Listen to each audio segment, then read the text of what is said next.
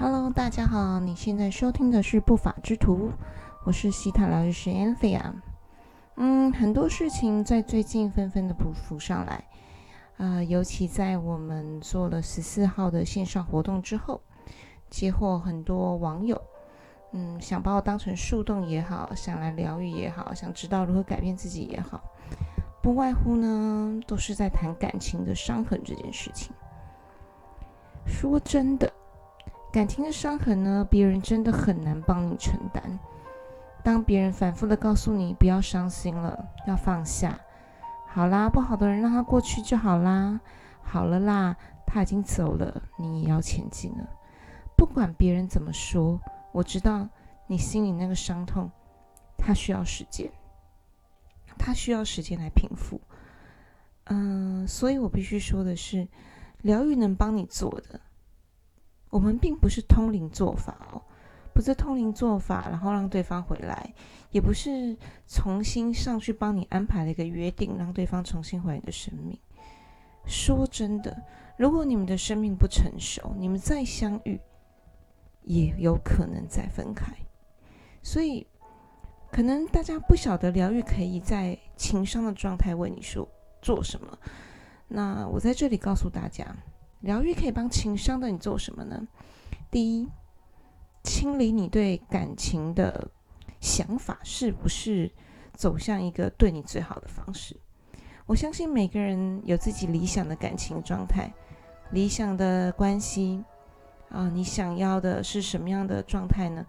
你想要的是每天如胶似漆，每天都有甜言蜜语，还是你需要时间，你需要更多的自己的独处，但是你心里是很定在对方身上？我想每个人他想要的东西不尽相同，呃，所以我们其实只是在帮你厘清你对感情的定义是否有一些瑕疵信念。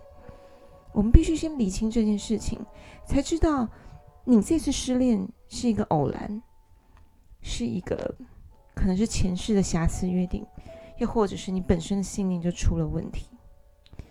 嗯，如果你本身的信念就出了问题，你非常有可能是，你不管经历几个对象，你的过程如何的美好，结果可能都是一样的。又有可能，你前世与人约定了一个功课，但是你老是不做完，老是拖拖拉拉，就很像小朋友，就是永远都拖拉着不做。然后你永远都在怀抱悔恨，那我跟你保证，这个功课啊，你上辈子做，你这辈子做，下辈子也得做。所以你不要说你现在好伤心，我跳下来可不可以？我告诉你不可以，怀抱这个信念跳下来，我跟你保证，你这过个轮回几千世，你都得做一样的功课，何必？所以，嗯，疗愈可以帮你做这件事情，厘清你的信念，看看你们之间是否有一些不应该存在在现世的呃约定课题，你必须在当下了悟放下。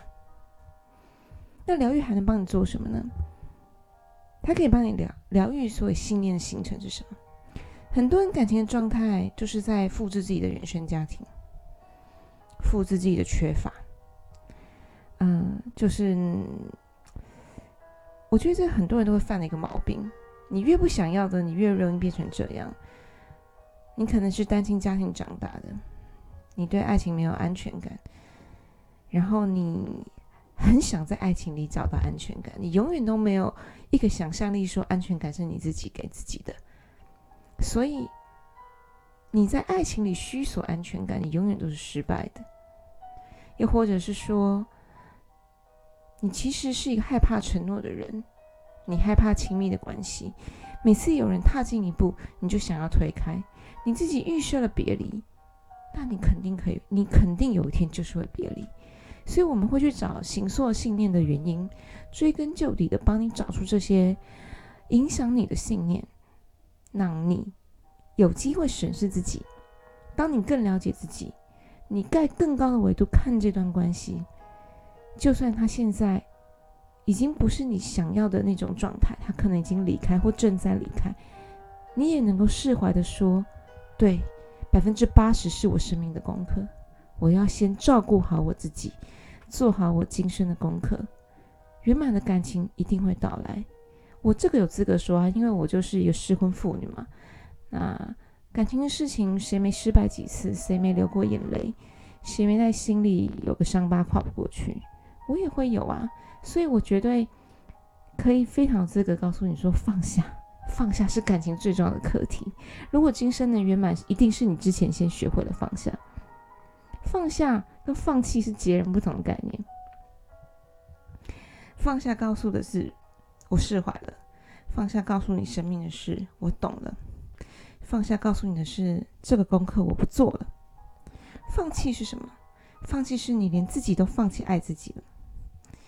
你放弃了这个世界对你的爱，你放弃了你这个珍贵的生命有机会来到这世上跟你相爱的人相遇，即便你们不如预期的白头偕老，但是你放弃了这个恩典。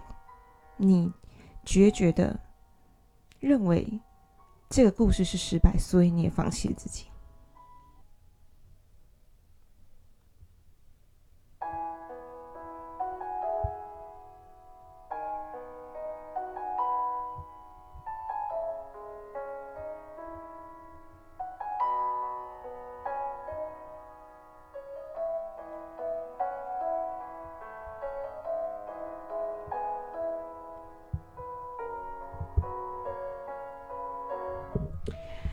但是放下需要一些办法，我现在就要来讲放下的办法。我先想我自己好了，为什么刚刚犹豫了半天，有一句话说不出口？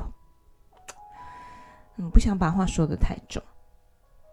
我说我不鼓励你放弃自己，其实我想说，是你这个时候放弃这件事太傻了，太傻了，因为这个课题就是要让你学会啊，你学会了。会有多美好的事情在你面前等你，你真的不晓得。如你翻越了这座高山之前，你永远都是看在看到挡在你面前的山壁，你唯有攀越了，你才知道山的对面有什么。你永远在猜未来在哪里，但是你永远都不想要爬上山去跨越它，你当然永远就是面前挡着山啊。嗯我先说说我好了，其实我觉得我跟我前夫的关系还蛮浪漫的，就是我们从相遇、相恋、相知到婚姻里面相守十年。我在他身上学到什么是爱一个人，嗯，不是每天说的爱，而是细勿润无声，每天细水长流的在日常生活里面一再重复的细节，在那些细节里面。因为反复的做，很久的做，这些没有变的这些痕迹，我相信那就是爱。比如说，每天帮你洗一杯咖啡，要洗一杯咖啡杯，帮你冲一杯咖啡；每天每个晚上都记得帮你点电蚊香，又或者是说，呃，记得把你白色的衣服分开洗，等等之类的，就是。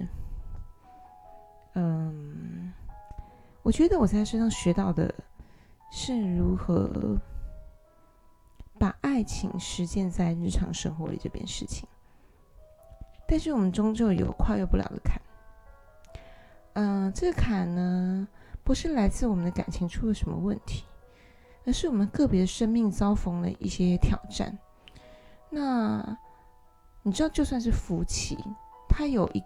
一些地方是必须独自去面对的。呃，从前我们并肩，后来我们背对背。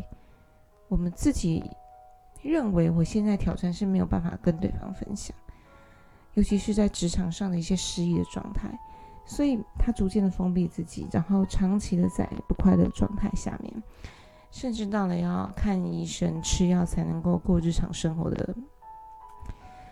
很很黑暗的日子了，我觉得对两个人来讲都非常的难熬。然后在这里面，我们谈到了很多的细节，是在于自尊心，他的自尊心，然后呃他的尊严，在他不得志的时候，摊在爱情的面前，都显得很可笑。那我作为他的经济支持者，我心里非常多的抱怨。但是我没有办法表现出来，所以我们两个就非常的抑郁。我们后来没有办法好好的跟对方说话，那我们对于未来有什么样的想法，对于下一步要怎么做，我们都无法坦诚。那接下来我们都分别的接受了药物的治疗。坦白说，就是我们两个都有忧郁症了。那这个状态很长了。那我现在想起来觉得不伤感了，就好像你必经这一段过程。为什么呢？后来我当了疗愈师之后，我就有机会可以探索我的前世。因为一直无法释怀离婚这件事情，不是我放不下，其实就算是签字的当天我都没有掉眼泪。嗯、呃，或许是这个这个感情的伤痛，我们哭了很多年，所以真的要分开那一刻，其实我没有掉眼泪，我没有哭，我只相信说我们这感情就是得面对它，现在是很平淡的状态，然后我们也得面对它。已经变得平淡的如同家人，我们需要转换个关系，我们才能让彼此快乐。那我只是总觉得有跨不过去的坎，我总觉得好像他没有变好，我很难变好，即便我们的婚姻已经签了离婚了。那我后来就靠着自己学习的疗愈方式做了冥想，然后我看到了我跟我前夫的三世的姻缘，在这里我要就是很揭露隐私的告诉大家，因为我想告诉你，当你很愚痴的抓住一点感情，或是抓住那个执念的时候，你真的不会快乐。尤其在你咽下最后一口气时，是抱着悔恨，你放不下对一个人的执念的时候，你真的生生世世都在这样的功课里面，你会发现自己真的太浪费生命了。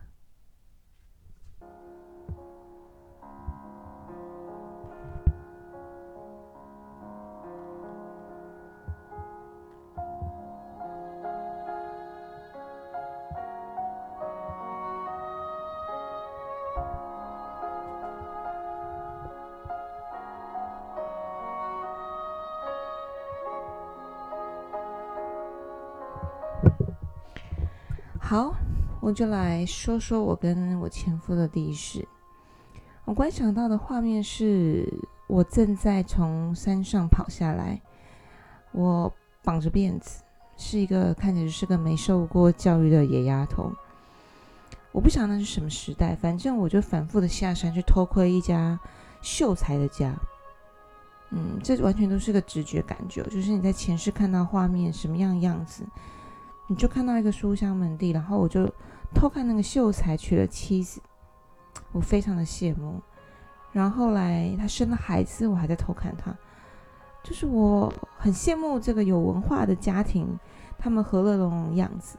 那一个没有受过系统教育的我，就是非常非常的新鲜，所以我就想方设法的应征了他们家的丫头。但那个时候呢，秀才跟新婚妻呃不是新婚妻子，反正就是有了孩子了，还是很小，是一个婴儿。那我为了引起秀才的注意，做了很多莫名其妙的小动作。后来随着孩子慢慢长大，我就做了很邪恶的事。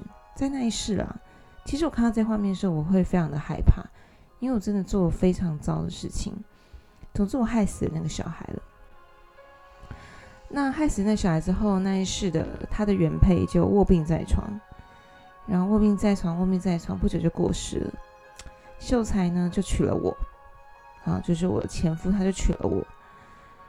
在那一世里面呢，我得到了我想要的位置，但是我没有得到我想要的爱，因为那一世里的秀才在续弦娶了我之后，其实受到很多亲友的压力，他们都觉得我是一个坏人，然后非常反对我的前夫这位秀才娶我，所以他娶了我其实是背负很大的压力的。那另外同时，他心里对前妻充满了内疚，对逝去的孩子充满了思念，他其实郁郁寡欢的。加上这个婚姻莫名其妙的让他变成家族的众矢之的，所以他到后来都没有真的爱过我吧。我想在那一世是这样的，那我也明白，只是那时候我的我的灵魂并没有非常成熟，知识也没有办法，你没有办法去诉说到底发生了什么，但是我就是要那个位置，但是我在那位置好像在那时也不快乐。简言之，就是我们莫名其妙的相伴了一辈子，我们没有分开，可是我们都不快乐。这是第一事，强求了一段姻缘。第二事呢，我继续看下去。一开始的画面就是非常呃春风徐徐，非常令人非常心旷神怡的春天。我坐在脚踏车的后座，我的初恋情人载着我，我还是女生，非常的开心，然后天真的笑着，然后整个画面非常的甜美，透露出非常非常非常甜美的气氛，然后那个画面让人想笑，是发自内心的玩乐。但不久之后，画面一转，这个骑脚踏车载我的两小无猜的初恋，他是一个富少爷，他出国念书了，就这样走了。我在家乡等着他，等着他，等着他，等着他回来之后，他很快的就跟村里的另外一个富家小姐订婚了。那我无法接受这个事实，而且我等他非常多年，一直到他回来之后，我甚至一面都见不到他。为了见他一面，我就是想方设法都没办法。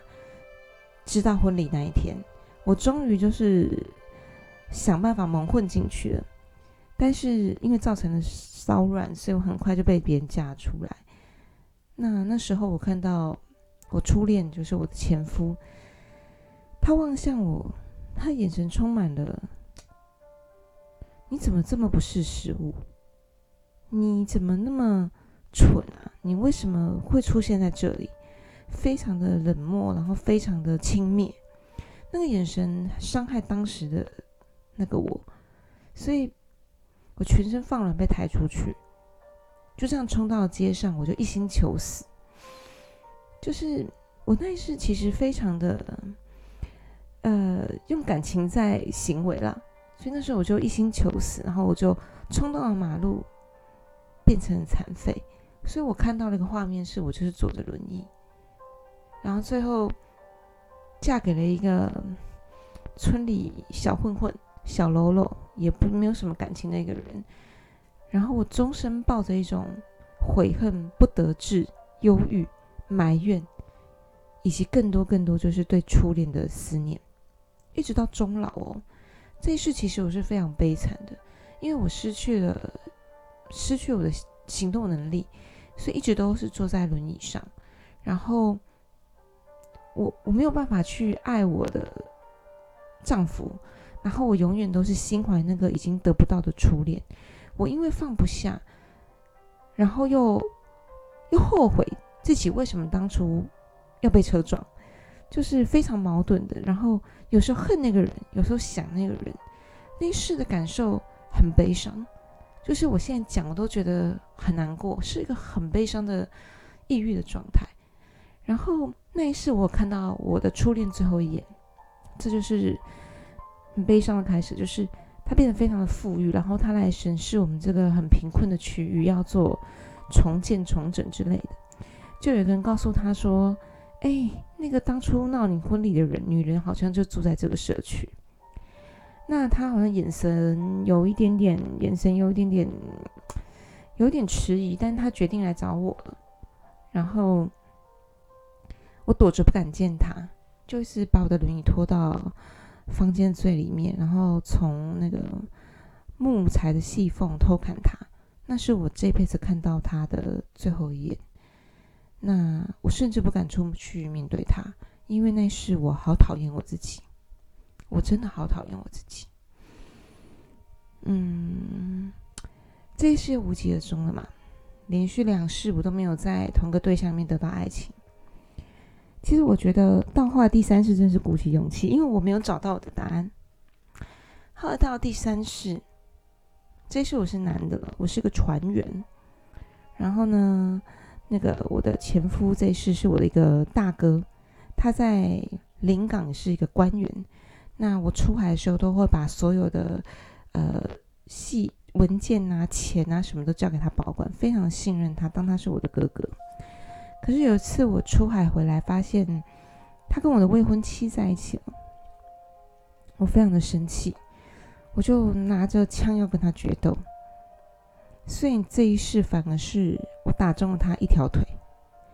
呃，上一世是他害我坐轮椅嘛，这一世变成我打伤了他一条腿。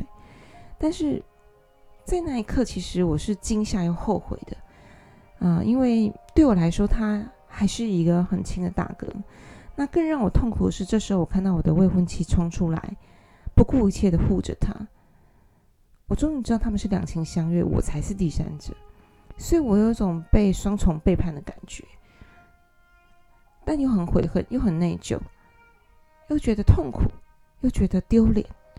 我上了船，决定今生不回家乡。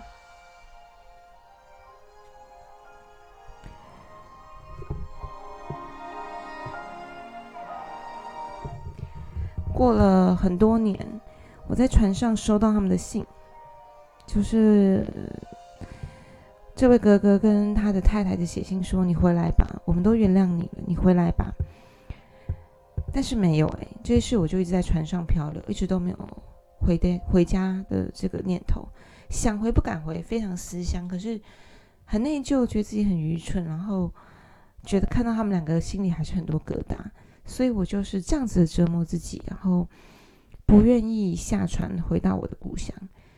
那我这一世就是在。一直在海上漂流，然后很孤单很孤单的死去。所以看到这三世，我就觉得我不想看了。我觉得千百年来，就算再看十次也是一样的。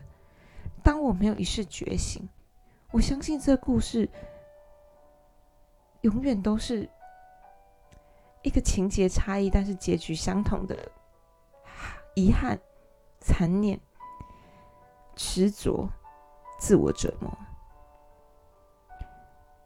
后来我就有一天啊，这三世看完，我觉得我今生得放下。但有一天，我就听到了一首诗歌。啊，我听到一首诗歌，就是、啊、对主耶稣的敬拜歌。但是我就突然有种感觉，我就突然大哭了起来，是哭得非常非常伤心，是用灵魂在哭的那种哭法。我就非常悲伤地大哭起来，我就跟神说：“神啊，千百年来我没有遇见你，我不知如何交托给你，才会让我犯下这么多错误。千百年来只为一个爱情，只为一个情字，折磨自己这么多事，浪费自己这么多事，生而为人的机会。我觉得我好傻啊！我希望今生就此放下，觉悟了断。”让神带领我走我生命的道路，我也请神祝福我的前夫，每一世每一个时空缝隙里面都祝福他，祝福他跟我的关系，让我们的心里都有面向神、面向光的机会，让我们知道不用执着，不用抱着残念过生活，让我们学习，让我们理解，让我们理解放下是最重要的功课。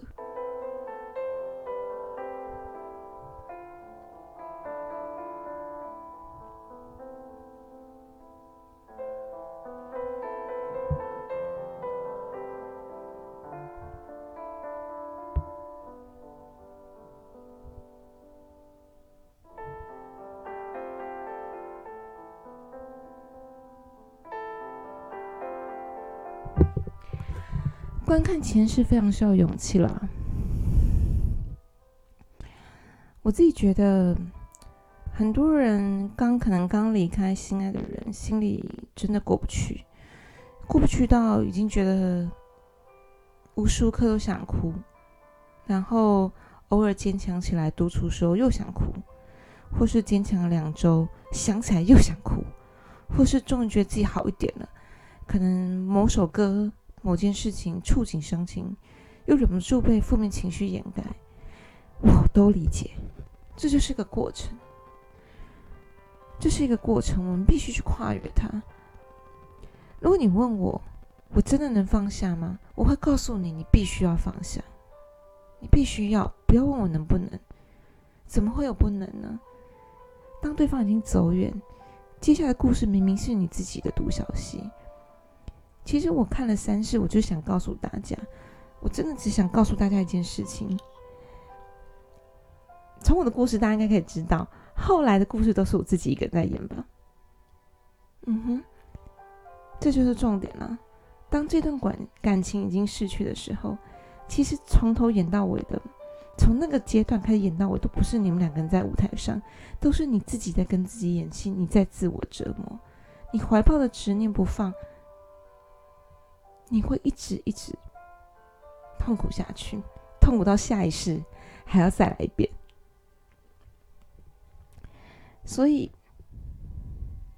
思念一个人也许是一件你戒不掉的习惯，然后很多故事的发生，你现在没有办法想清楚原因，你看不到问题，你觉得有裂痕，你承认这个裂痕，但是你跨不过去，又或者你没有办法没有办法在悲伤中抬头的去看到自己的需要。其实你才是一个需要被爱的人呢、啊，是吗？所以呃，面对情伤，第一件事情我们需要时间，慢慢来吧。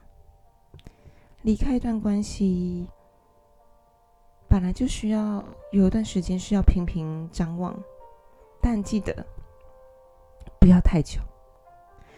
记得你的时间，你的时间，让你足够变成一个更好的人。